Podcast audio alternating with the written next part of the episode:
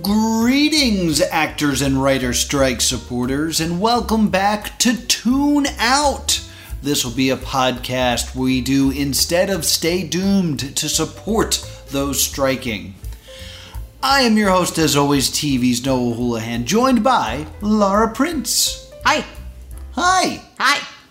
So today on Tuned Out, uh, our wonderful patrons have asked us to discuss stand-up comedy.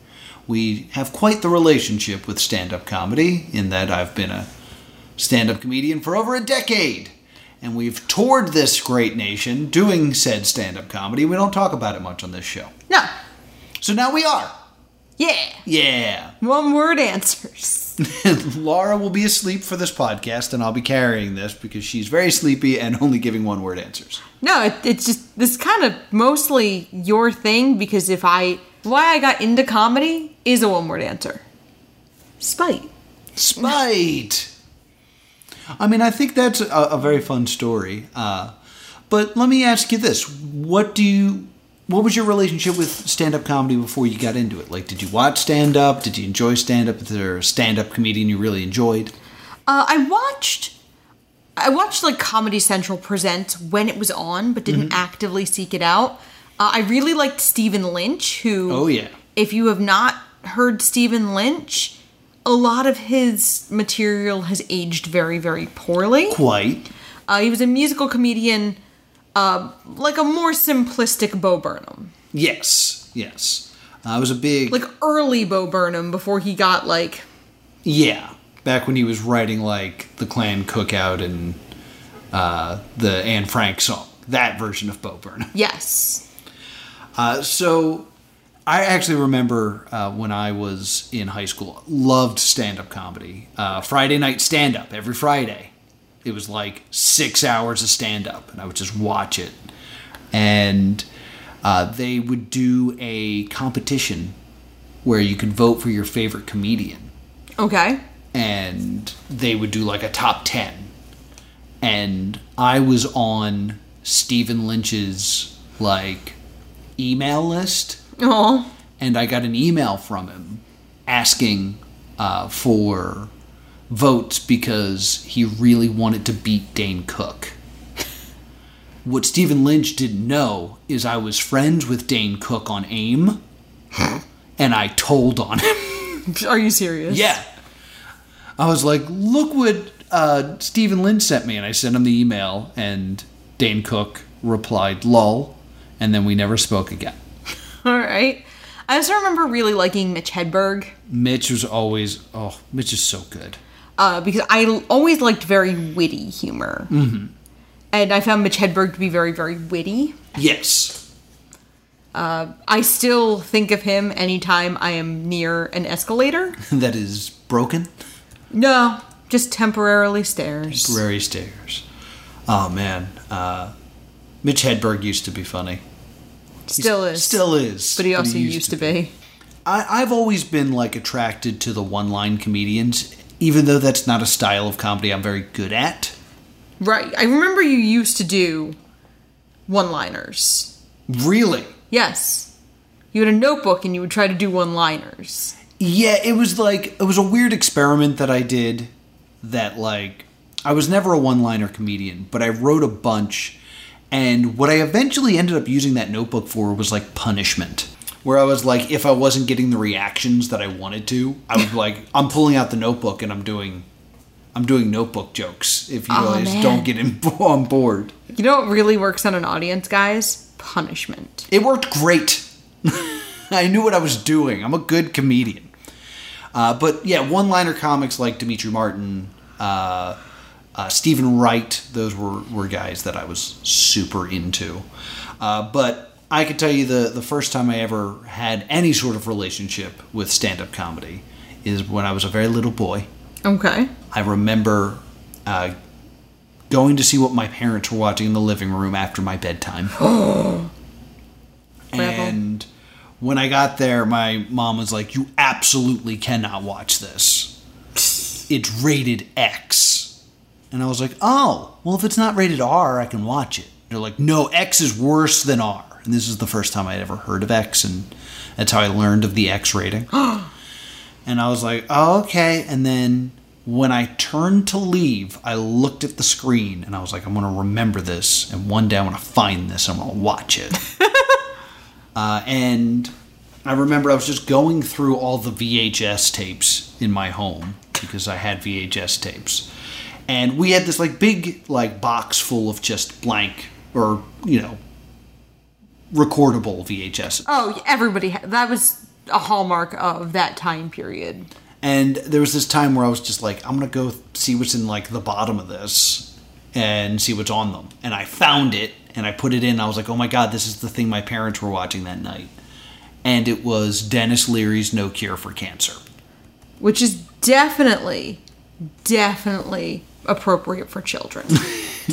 I remember I, Isn't the song Asshole on that special? It, that opens the special. I, I couldn't remember if it opened or closed. It in fact opens the special.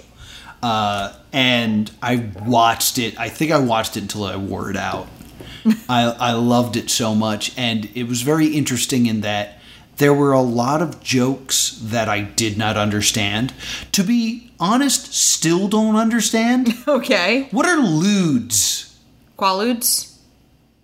Oh, quaaludes. Oh, okay. That makes a little bit more sense.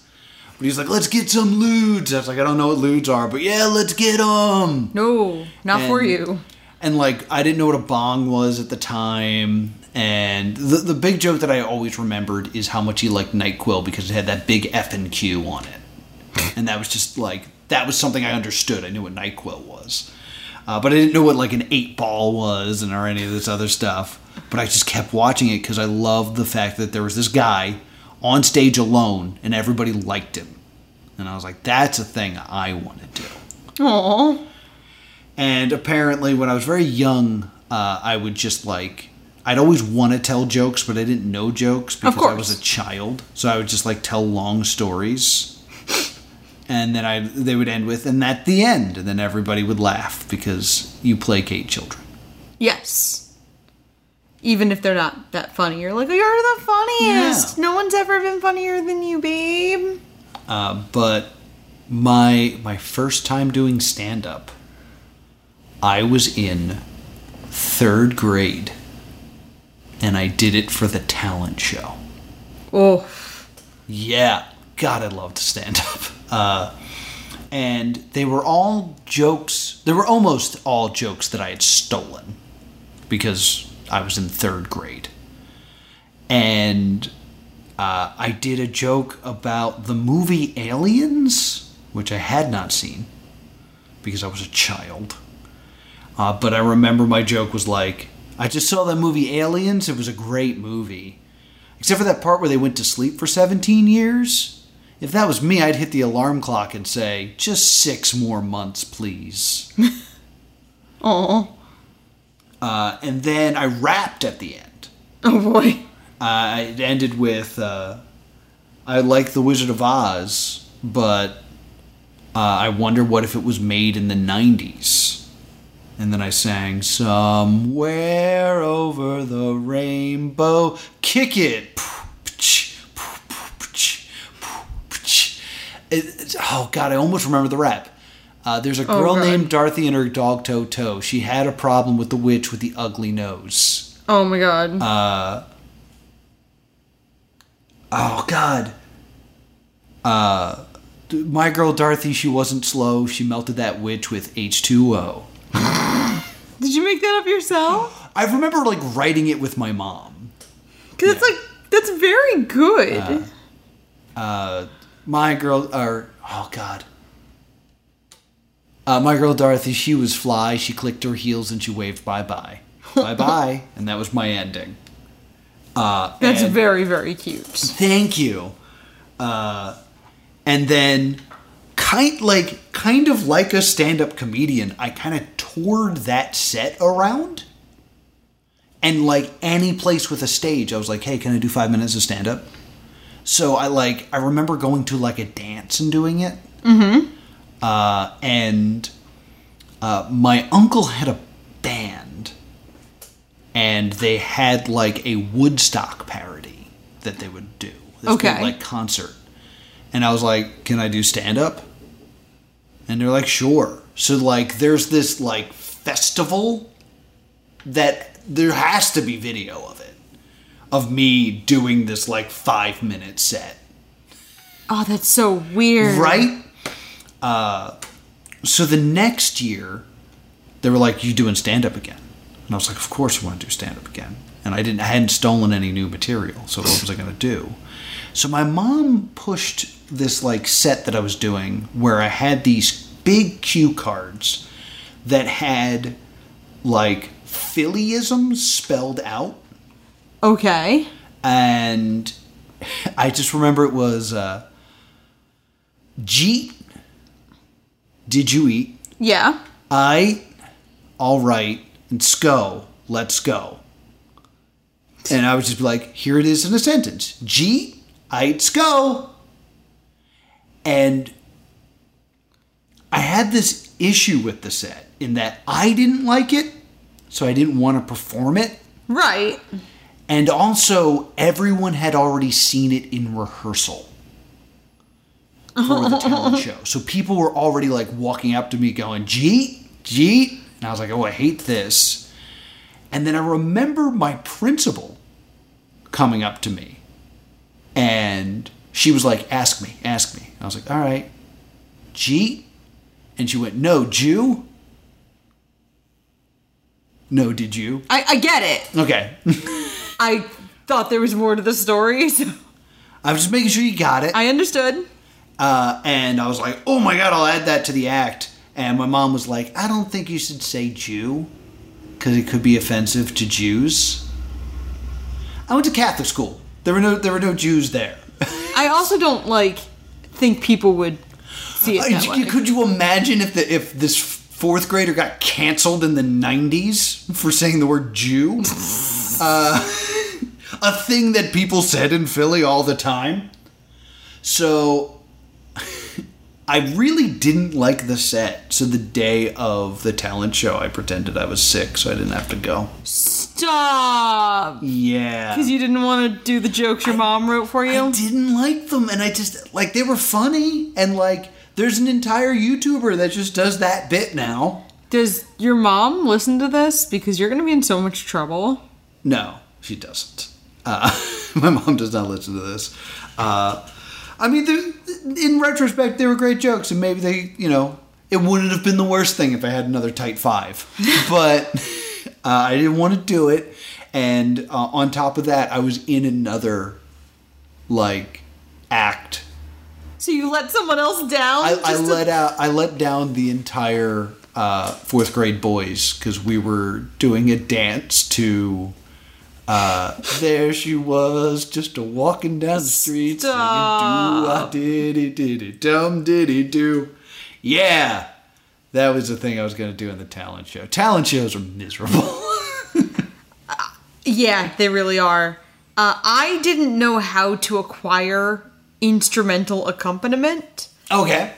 So until high school, I did talent shows a cappella because background music was witchcraft to me. yeah I I was never a kid who wanted to ask her parents for stuff. So I was and I, it wasn't because they wouldn't do it. Like it wasn't because my parents were like not, would not have helped me. It was I wanted to it was my stupid talent show. I was going to do it. yeah And you know what? This dovetails into the first time I realized I was funny.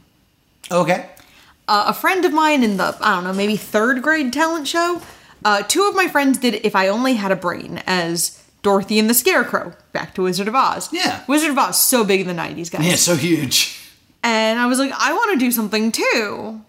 And they were like, well, we're already Dorothy and the Scarecrow. You can be Toto. Retroactively, I was being bullied. At the time, yeah I drew on some dog whiskers and I got on stage and really just ruined it for everyone else. I, uh, at the end of every line, I'd go, bark, bark. and the audience loved it. oh yeah And it was the first time I realized that there was a good chance that I was funny. And also, that's ridiculous. I mean, maybe we should just talk about comedy in general because you are a great improver. yes, and uh, that was also an accident. Yeah, I, I, I really enjoyed this story, so I want to set you up with it. So, uh, a good friend of mine wanted to try out for an improv team, but he didn't want to go by himself. Mm-hmm. And I didn't have plans. I had never done improv before in my life. I'd been an actor for a long time, but I'd never done improv before in my entire life. And but I'd, I'd seen a lot of Whose Lines Is It Anyway, which I did enjoy growing up. Mm-hmm. And so I went with my friend, and we did an entire day of auditions and callbacks and what have you. And at the end of the night, one of us got an email saying they'd been accepted into the troupe. And it was not my friend. and so, because my friend didn't want to go to something alone, now I had a new hobby. You had responsibilities to a new group. So I, uh, yeah, I that's how I got into improv, which I really enjoy doing. Uh, I don't do it so much anymore. I do it sort of sparingly at, you know, wherever they'll book me. Right. Uh, but I don't really work with a team anymore. So it's very much like, oh, whatever ends up happening. Uh, I also wanted you to share the story of when you went to the, the improv show and discovered you were funny. When I went, when I went to the improv show and just, oh, is this the During challenge, So this was a maybe a couple like about a month before our previous story. I'm with my friends and we all went to go see an improv show. Uh, because there was just happened to be one and that's what my friends and I were doing. And they played a game called Challenge, which you pretend to be an expert on someone, on something or someone, and then once you've said something that's just like a little bit too BS, another improviser will go challenge and say something kind of funny that undermines you and the subject was skydiving. And someone went, Oh, parachutes are always bright colors to catch people's eye in case you fall and get lost. And I turned to my friend and went, Black Power Rangers parachute was black. And then the next thing was challenge. The Black Power Rangers parachute was black. And I was like, Is this a thing I can do? is this is this a skill? is this a skill? She said while pointing at a Yeah, butterfly. like, is this a skill? is this a skill? Uh, and it turned out it was. Uh, I was a very good straight man. yeah. Yeah, I did not tend to be as. I was never the funniest person in a scene, but I was good at the scene skills, and I could occasionally slip in something very funny. Um, but mostly I was just very like straight man, That makes sense. and still am in a lot of situations that I get involved in. So when it comes to the first time actually performing, uh, and you can talk about stand up or improv, uh, I would say my first time because I didn't do any stand up in high school. right. Uh, and I remember a friend of mine, Kevin Hurley, who's a comedian in uh, New York right now, uh, asked me at a party like over the summer, like, you said you wanted to be a stand up comedian, right? I was like, yeah. It's like, well, why aren't you? And I was like, oh, I should probably start doing it. So when I got to college, uh, I signed up for like a competition. And uh, Did you know? I, yeah, I signed up for a competition, uh, and it was the Catch a Rising Star competition. Did you now? Yeah, and uh, I, I made it to the finals, Did you now? and I did, and uh, I I was doing this bit for a while, and like it's a bit I still think about, uh, where I had a cup from Target and uh, I always just carried it with me on stage and drank out of it. And then in the middle of my act, I was like, "Do you guys like my Target cup?" I drink out of it because I think it would be funny if I became really important, like really important, like I become, I don't know, Messiah. Wouldn't it be funny if this is the cup Indiana Jones was after? Little did I know that people knew me as Target Cup Guy because of that. And uh, I ended up losing that competition to Laura's friend, who she prevented from joining the improv team. This So if true. you had just let him be an improver, maybe he wouldn't have dipped his toe in my water and I would have won that competition. Sorry. My bad. yeah, I. When's the first time you did improv? The first time I did improv was probably I went to a, a vocational school in high school, so uh, I uh, went to a, an acting school. So I would probably say that the first time I ever actually did improv was auditioning for that school Okay. And I had prepared like you had to prepare a monologue, but while you were waiting, like you were with a bunch of other kids, instead of just having a normal like stressed out uh, audition room, you did improv, and uh, I was like really excited for this idea, and like I'd never done it before, and I was like I couldn't wait for my turn, and we did first line, last line. I that was actually the first improv game I ever played. where they give you a line to start the scene. And the line that ends it. and the and you just have to figure that out. How do you get from there to there? And i was so excited and i re- i couldn't wait to do it. And the one girl who was running it went oh by the way it doesn't have to be funny all the time and i was like so excited to be funny and i was like so upset that she put that energy out into the world Uh, that I was just like, oh no, we're gonna end up doing a serious scene. And she read that on my face that I was upset. Mm-hmm. And she, he was like, no, no, no, let's make that the first line. Things don't have to be funny all the time. okay. And your end line is squid, squid, squid, squid. All right. I was like, okay.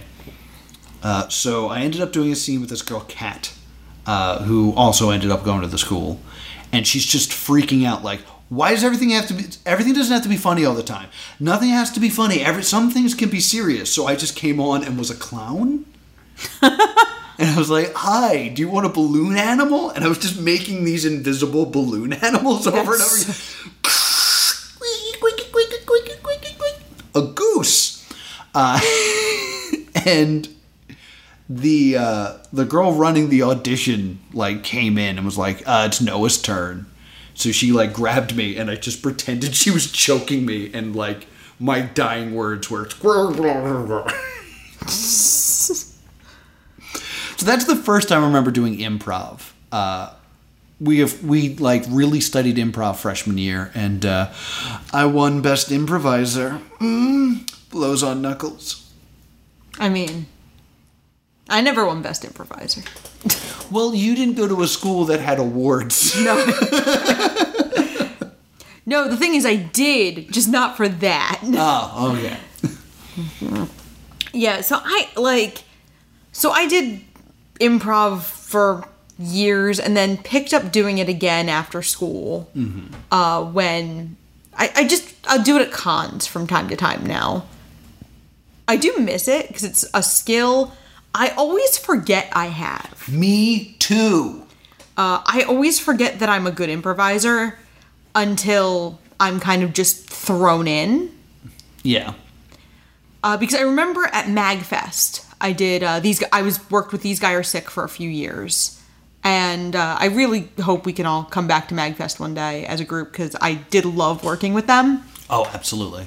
And I left the room for party quirks. I hate party quirks. uh, party quirks used to be punitive in the troupe I was doing. Like if you went to the bathroom, there was a non-zero chance you were coming back, finding out you were throwing a party. Right. but I knew I was doing it, and so I was like, "Oh, I hate party quirks." So I decided to go for my uh, my little girl. Every improviser has like that fallback, yeah. and mine's a little girl uh, because I'm perky and blonde, and that's low hanging fruit for me. So I came in and I was like, "Hi, everybody! Welcome to my princess party," not realizing that they'd already announced it was a princess party. Yeah. Like So- while she was out of the room. So it ended up dovetailing in really nicely. Uh, and playing a little kid's fun because you can always do like a good joke about people swearing, a good joke about people not know about not knowing what something someone else says means. So it's a very good like crutch. Um but I remember like being like, "Oh yeah, I forgot I was good at this." Yeah. Uh, improv is just, it's so fun. It's so much fun. Uh, I gotta tell the, the my disaster story because it's something that lives on my chest Okay. when it comes to improv. And it was a show that you ran at Too Many Games. Yes. and we did the, the- like the, the words I'm about to say are so ridiculous to me. Uh, we did uh, film and theater styles, Yeah. and we had to do a scene where we were siblings fighting, and my scene partner was the nostalgia critic Doug Walker. Yes. And Doug Walker immediately made us Bowser Jr. Jr. and one of the Koopa kids, which I thought was a real funny idea. Uh, so we're just kind of like bickering, and Laura would ring a bell and then announce the new theater style. Oh, it's an action movie now, or uh, oh, now it's a, you know it's a first person shooter. And in games like this, you're essentially a third person in the scene. Because you have to be, you're not just reading down a list, you're kind of assigning based on what you think would be very funny. So Laura rings the bell and announces that the scene is now a hip hop musical in the style of Hamilton. Because I'm evil. And I turned and looked at you and gave you the dirtiest look like, I can't believe you're doing this to me because I had not seen Hamilton at the time. I just knew it as that thing that Laura sang sometimes. yeah. And I gave you that look, and when I turned back around, Doug Walker was just rapping in my face. Yes. And like, it was so incredible that I was just stunned. And then, uh, Pro Jared jumps into the scene and just starts beatboxing with him.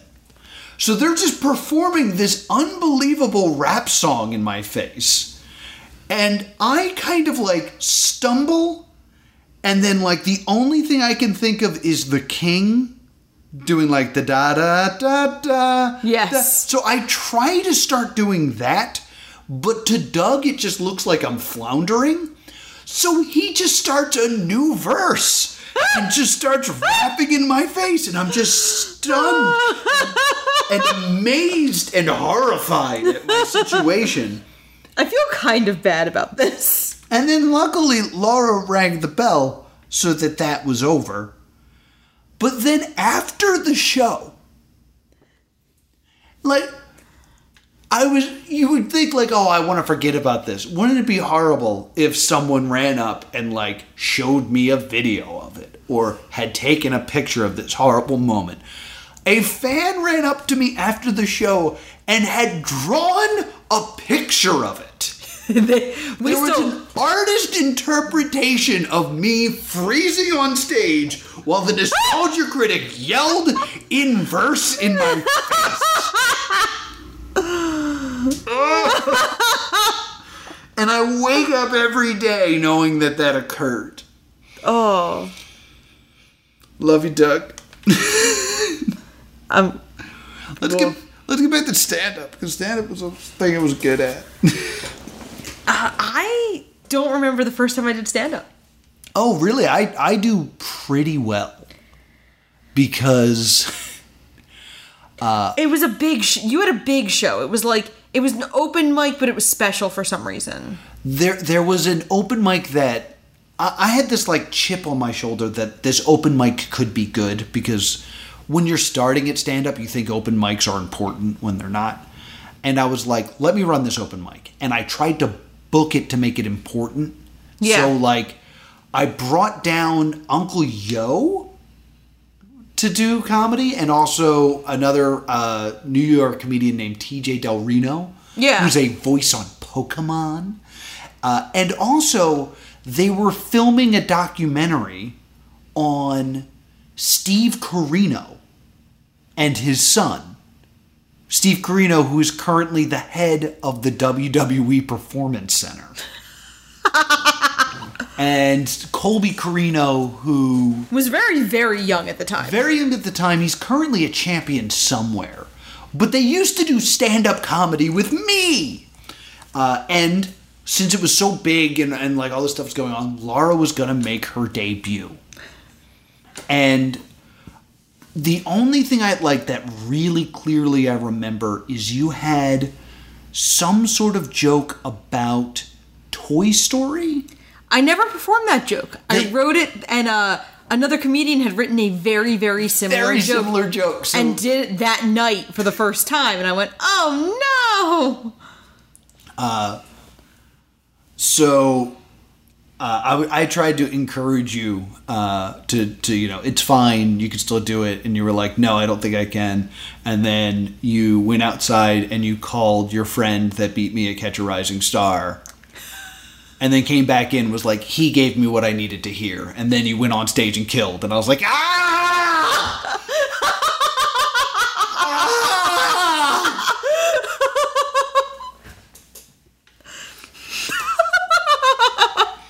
But I remember you doing very well that night. It's just really fun. I'm gonna go call my friend. you and I had not uh, been working together all that long. No, uh, I mean, you had you were coming to, to open mics as a as a an audience member for a bit, Yes. and you had no interest in being a stand up comedian. I also had very little interest in watching open mics. Yeah, Um, I have a lot of Beanie Babies from that era because there was a crane machine in the uh, in the arcade in the bowling alley. yeah. We were an unwanted distraction to Laura gaining Beanie Babies. Uh, one of those Beanie Babies is still in my car to this day. The duck Beanie Baby that's in my car. Yes, Um, but then I mean, you got to tell the story. What what made you decide you were going to do comedy? Spite. Spite. when you go to an open mic, and when you go to an open mic in that era, uh, it was a lot of slightly misogynist humor. And I got it in my head that I was funnier than some. Not all. There were people there who are were and are way funnier than I will ever be. Uh, but I was better than some of those people. Yeah. I was like, I could I could do comedy better than some of these people, mm-hmm. and I did. You certainly did. Uh, it's anything that I have succeeded in in my life has been spite related. spite. Yeah, for me, the reason I really like stand up comedy is it's very much everything on your own shoulders. And I kind of like that feeling of like back against the wall, like doing your best to get out of a bad situation. Uh, I love doing bad shows. I hate it. I hate it so much. But to me, there is something great about like being in a situation where it's not conducive to comedy and then coming out the other side having done a great show. Uh, one of my favorite shows of all time, and I, I'm sorry I keep doing this. One of the reasons it's so great was your friend who beat me in that stand up competition was there in the audience that night and refused to go on yes, that'll so happen. I did this in front of him, which was great. Uh, but I was at a show uh, at a, a bar that doesn't exist anymore called Champs, and I was very excited to perform. And the host did this weird thing where, well, first off, there was no microphone. The microphone was broken. yeah, and that's always bad with stand up because you want a microphone. Uh, because there's a a saying that's about comics where it's like as long as there's a stage and a mic will be there.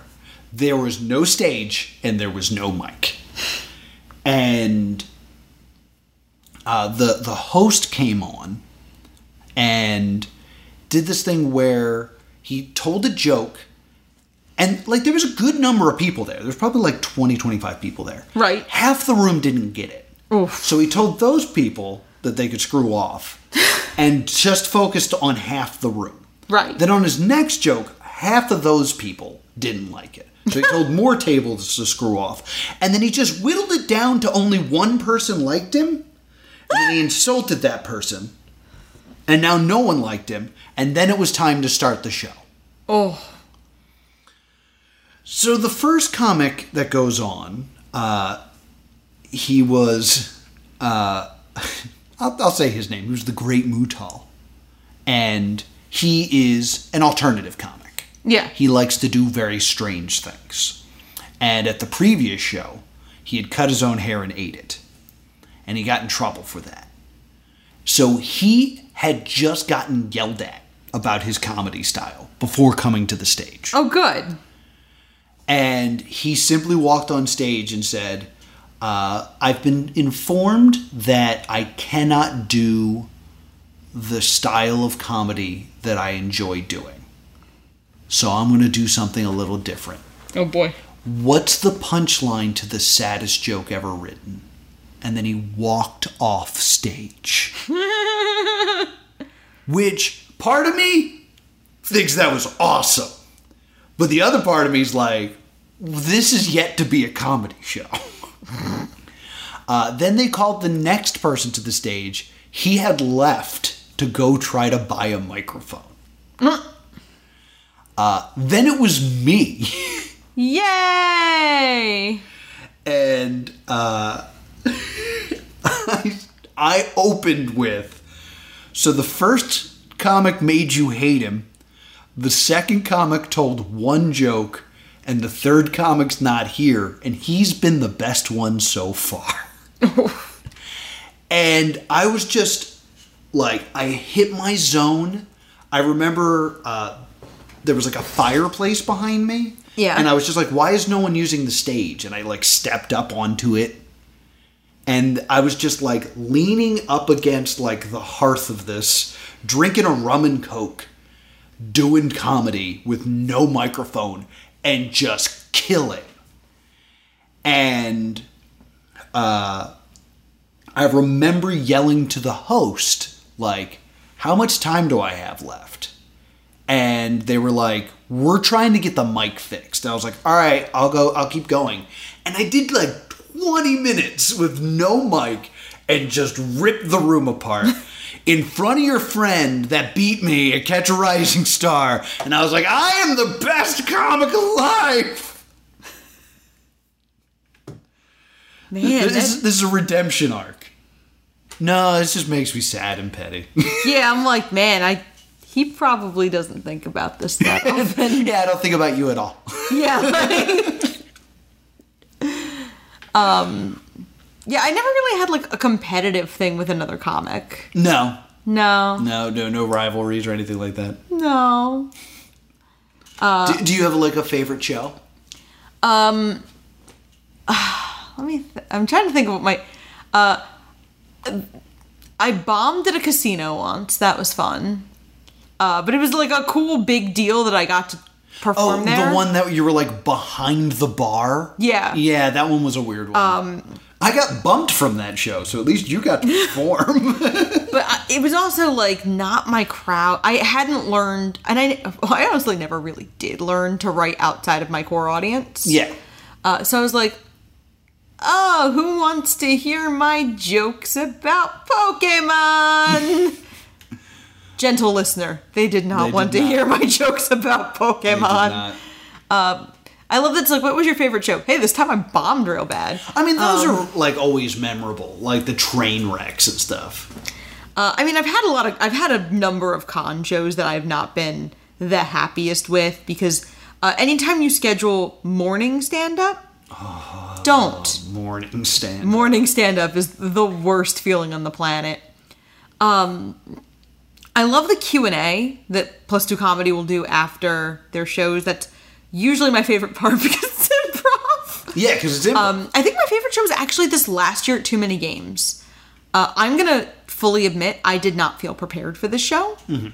Uh, we offered to give Colt Cabana my time yes, we did. because I didn't fe- show up. I felt so unprepared for this show that I would have looked at him like a savior, Yeah. and I was like, I'm probably only gonna do like ten minutes. I'm probably only gonna do like ten minutes, and I went 20 I did like my full time. Yep. I was like, oh, You always do. Yeah, I I forget that I'm I work better in smaller places like too many games because I do play off the people in the audience a great deal. Yeah, like we're so used to the bad con room Yeah. where like half the stage is a table and like it's just fluorescence that it's almost uncomfortable when they give us an actual stage. like how am I supposed to run through the crowd here?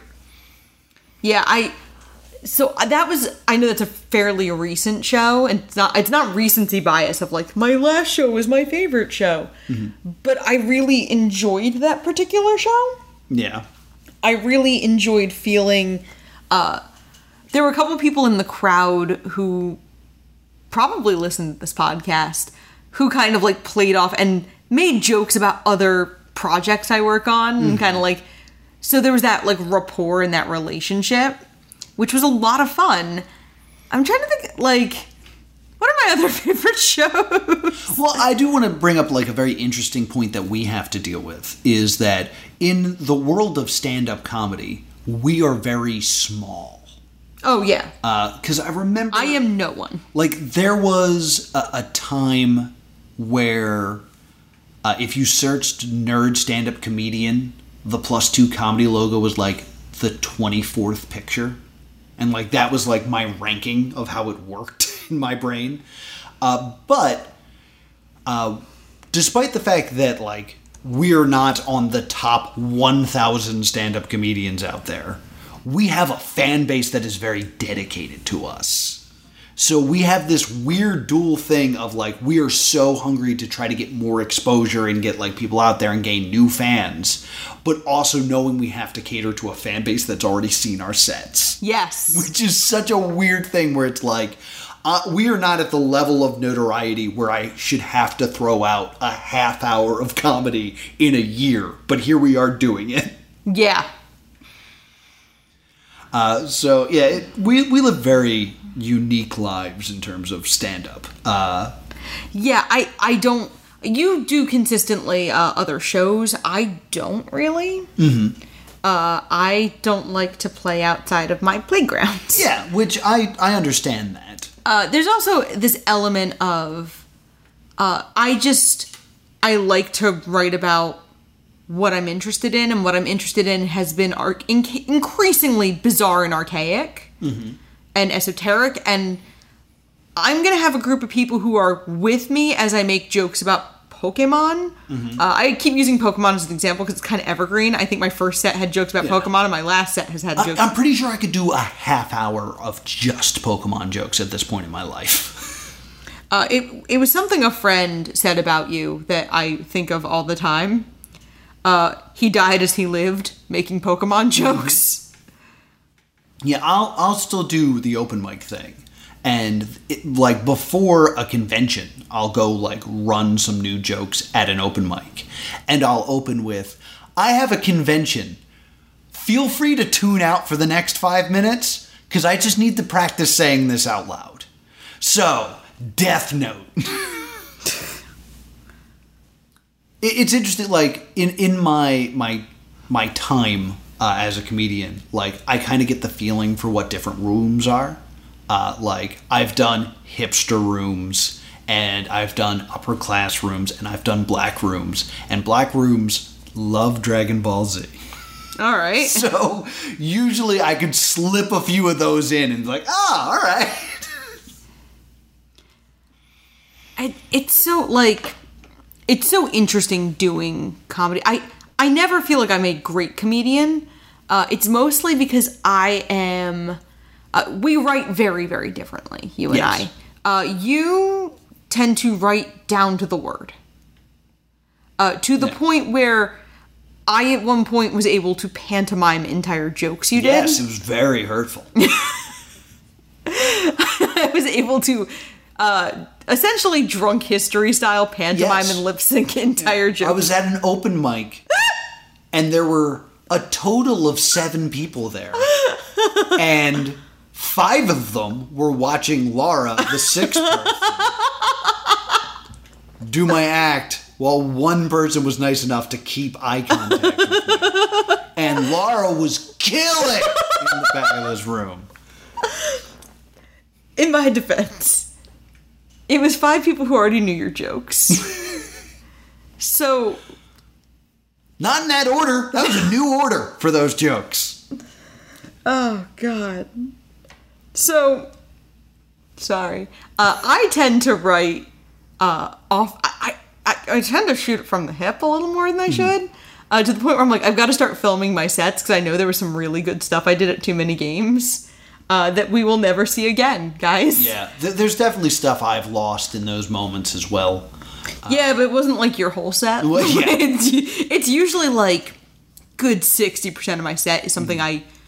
Uh, because I went on a tangent at too many games that was genuinely very funny uh, that I don't even remember the topic of.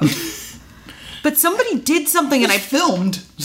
yeah somebody did something and I played off it and just went and that's what I'm good at. So I, it's just yeah.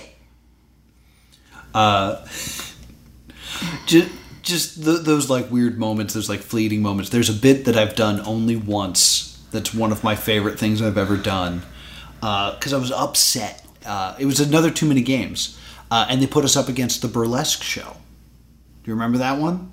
Yes. so like there was a burlesque show next door and we're performing stand-up com- comedy. Uh, we still like had a decent crowd We did. but I decided like anytime to like compete with the burlesque show, anytime I got a big applause break, I would strip a little bit. Uh, and so, and I'm like, I'm not wearing anything sexy. I'm wearing like a Super Mario Brothers T-shirt, uh, like jeans and sneakers. Because you cannot do comedy in shorts if Don't do comedy in shorts. Comedy pants important.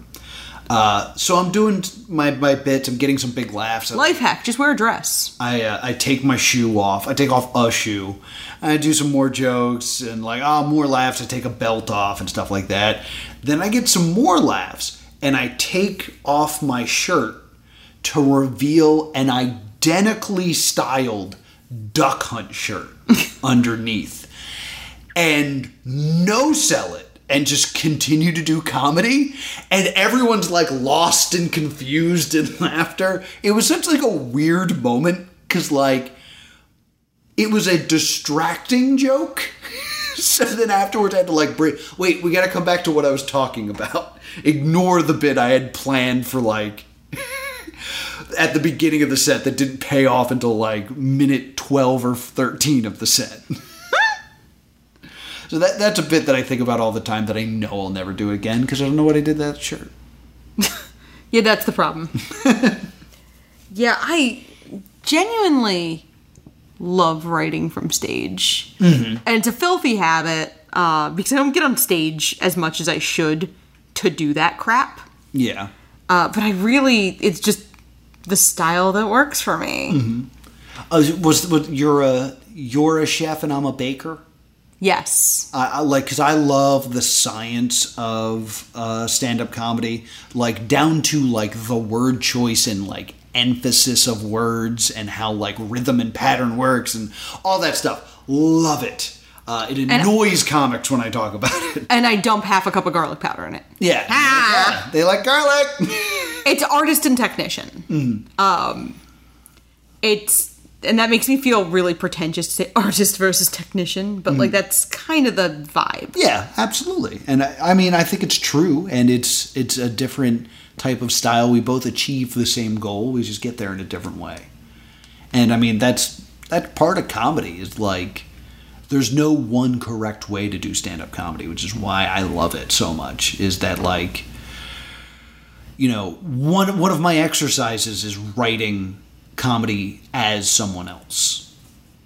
Because like all right so they would probably do this and stuff like that. Again me being weird and a technician. But like the point i'm making is that everyone does it a little differently. Yeah, I kind of just. Uh, do you want to talk about the time you uh you chose a different writing partner? no. I'd really rather not talk about this at all so but i will because you brought it up We were doing a writing. It was a five minute set contest. I'm gonna take out a lot of the like rules of the particular game. okay but i, I just want to point out it's a game i invented Like I came up with the rules to this. Yeah, I would have let that one go if I were you. I know. I'm mad. And you were up against my friend who beat you in a bunch of competitions. Mm-hmm.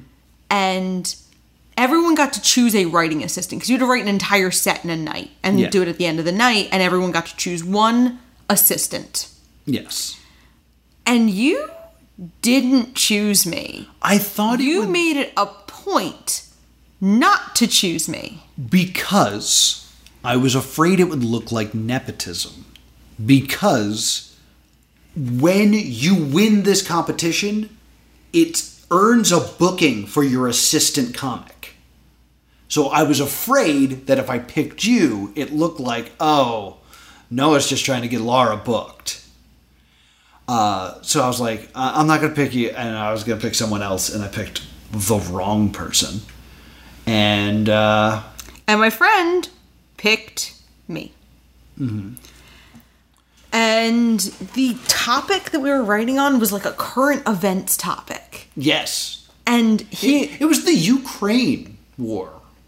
Like no, it was the Olympics in Sochi. Oh, was it? Yes. I thought. Okay, I thought it was Ukraine. That was it was well before that. I know. That's why I was like, is that was that the same conflict? No, um it was the Olympics in Sochi.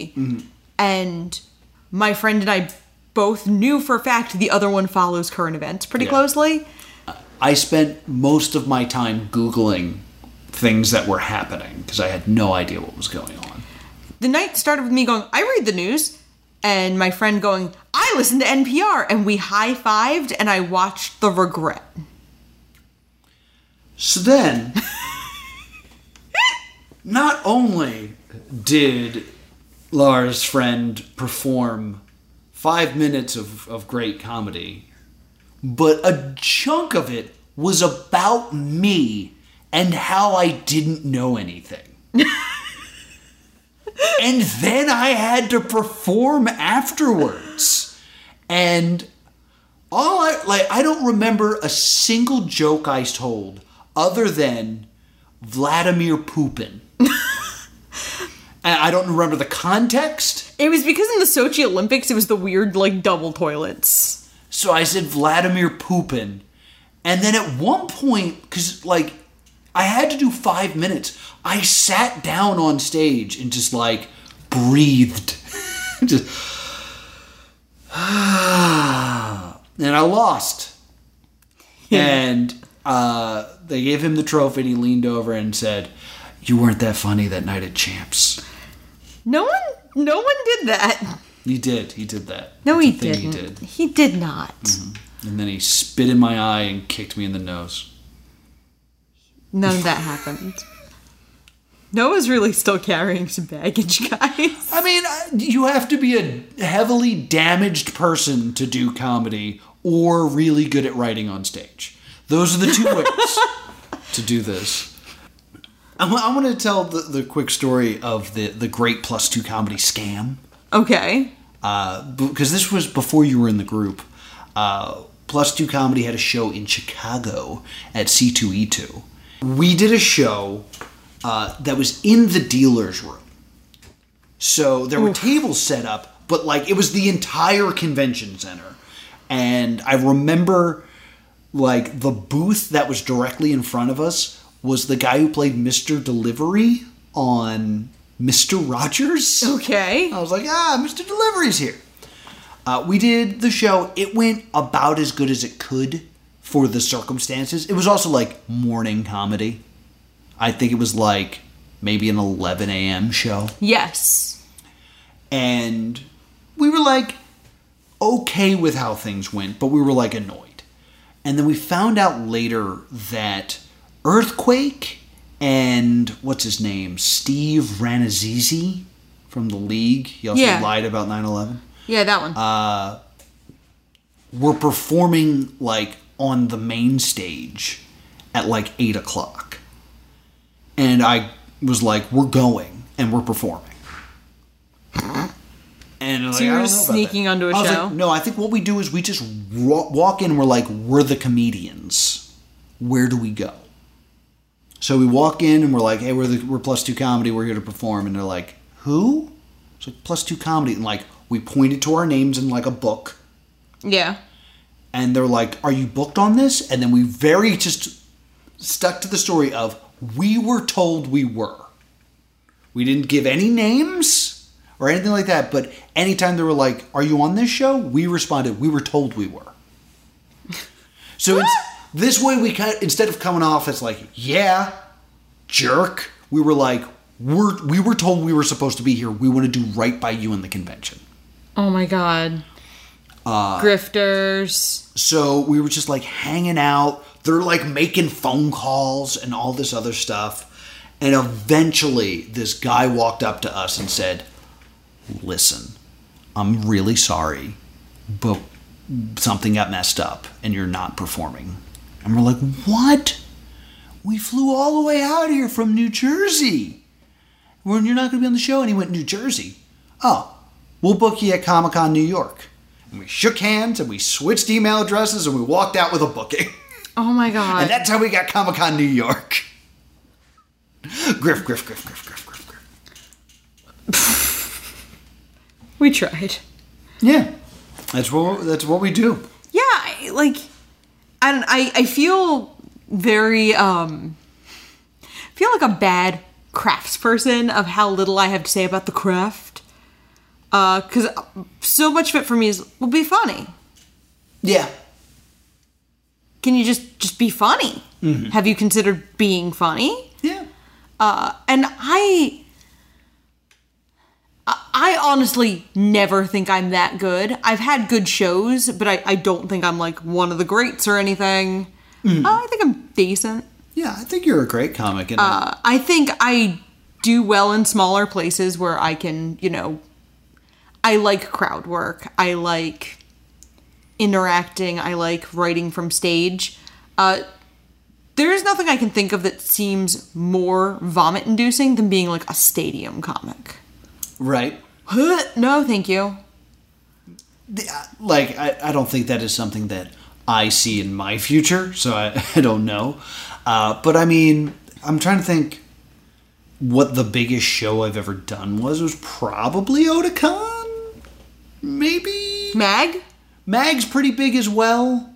Uh, like I think that was like somewhere between 400 and 600 people. So yeah, that that's probably the biggest. That that's like theater. Like that's kind of the the growth of comic is bar, club, theater, stadium. There's not a lot of stadium comics because it's hard to sell out a stadium when you're just a person with a microphone. Um, but yeah, I, I would say I would have a couple theater level shows, and uh, they're fun.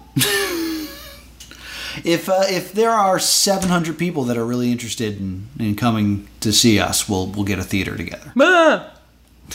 But you have to be 700 people. Reach out. I'm at plus two comedy on Twitter on X, and you can get some information from us, and we'll we'll perform at your theater. but be 700 people. Sure. Uh, anything else you want to add? We're about at an hour.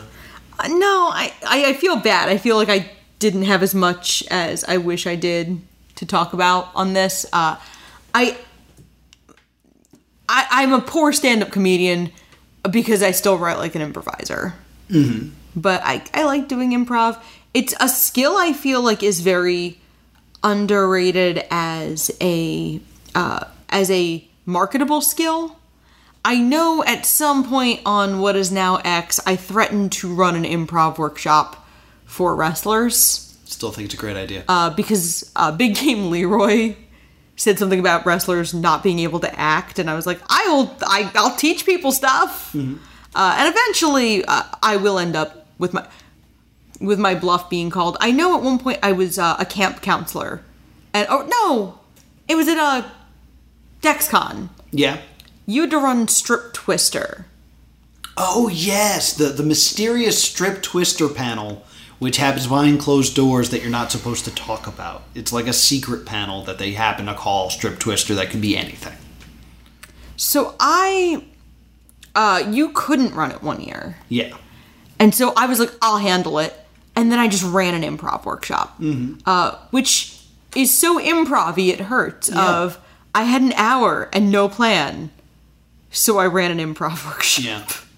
Uh, I think the reason you are so good at stand up from an improv uh, perspective is, this is me being a technician, uh, I always say that improv and stand up are related but opposite muscles because stand up is set up, punch, set up, punch, set up, punch.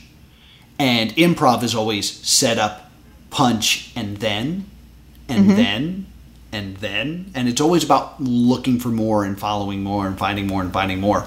But you were always the straight man. Yes. So your job in improv was bunch of madness happens, boom, punchline, and that allowed the, your your partners to then bring up new madness, so you could then bang another punchline.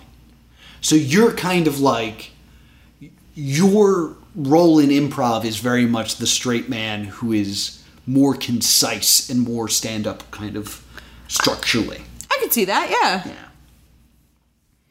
So you didn't ask for that, but there is is me being a technician and uh, over evaluating uh, stand up comedy. Have you just considered being funny? No, never.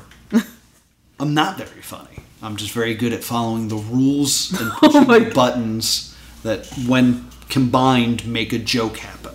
Oh, nobody nobody is uh, funnier than I follow the rules. Mm-hmm. Well, Goodbye. Thank you so much for listening. Uh, if you're enjoying uh, Tune Out, please consider becoming a patron. That's patreon.com slash plus two comedy. And uh, you can give suggestions on what we're going to do until the actors and the writers come back and we can go back to watching TV. Yay! We have some great plans for that in the future. So we do. I, I I want to do those. hopefully we'll be able to uh, do those very, very soon. Where can people find us? You can email us at the Stay Doomed Show at gmail.com or on uh, Facebook and whatever you want to call it at uh, Stay Doomed. And if you want to talk to me personally because you are 700 people and you would like to see me do comedy, I'm at plus two comedy on X. If you've ever considered just, you know, being funny, I'm at Priorities on X and Glitter and Glow Tape everywhere else. Until next time, tune out! Tune out.